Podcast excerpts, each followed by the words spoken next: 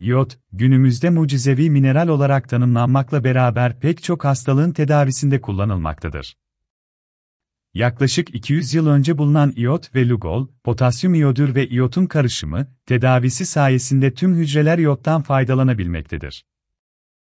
Bir kişinin iyot ihtiyacının ne kadar olduğu konusunda günümüzde halen fikir ayrılıkları yaşanmaktadır. Konvansiyonel tıp yetişkinlerde ve çocuklarda günlük iyot alımının 150 mcg, gebelerde 220 mcg ve emziren annelerde 290 mcg olduğunu savunurken bir başka fikir ise bu miktarların sağlık açısından yetersiz olduğu yönündedir. İyot, sadece tiroid değil vücudun her organı tarafından kullanılan bir mineraldir ve daha yüksek miktarda alınmalıdır. Bu doğrultuda Lugol kullanımının doz ayarlaması nitelikli bir şekilde uygulanmalıdır. Lugol içeriği hastadan hastaya kullanım amacına göre özel olarak belirlenmektedir.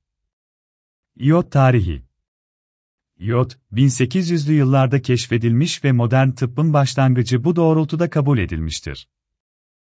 Bulunması sonrasında tiroid hastalıkları, enfeksiyon hastalıkları, solunum yolları hastalıklarının tedavisinde kullanılan iyottan, 1948 yılında yayınlanan bir makalede bahsedilmiştir.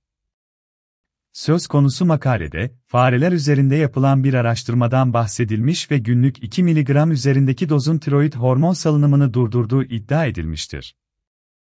Bu makale sonucunda iyotun tıp alanında kullanımı büyük ölçüde azalmıştır. İyotun virüs, bakteri ve parazitlerin neden olduğu hastalıkların tedavisinde kullanımından vazgeçilmesi pek çok antibiyotin geliştirilmesine yol açmıştır.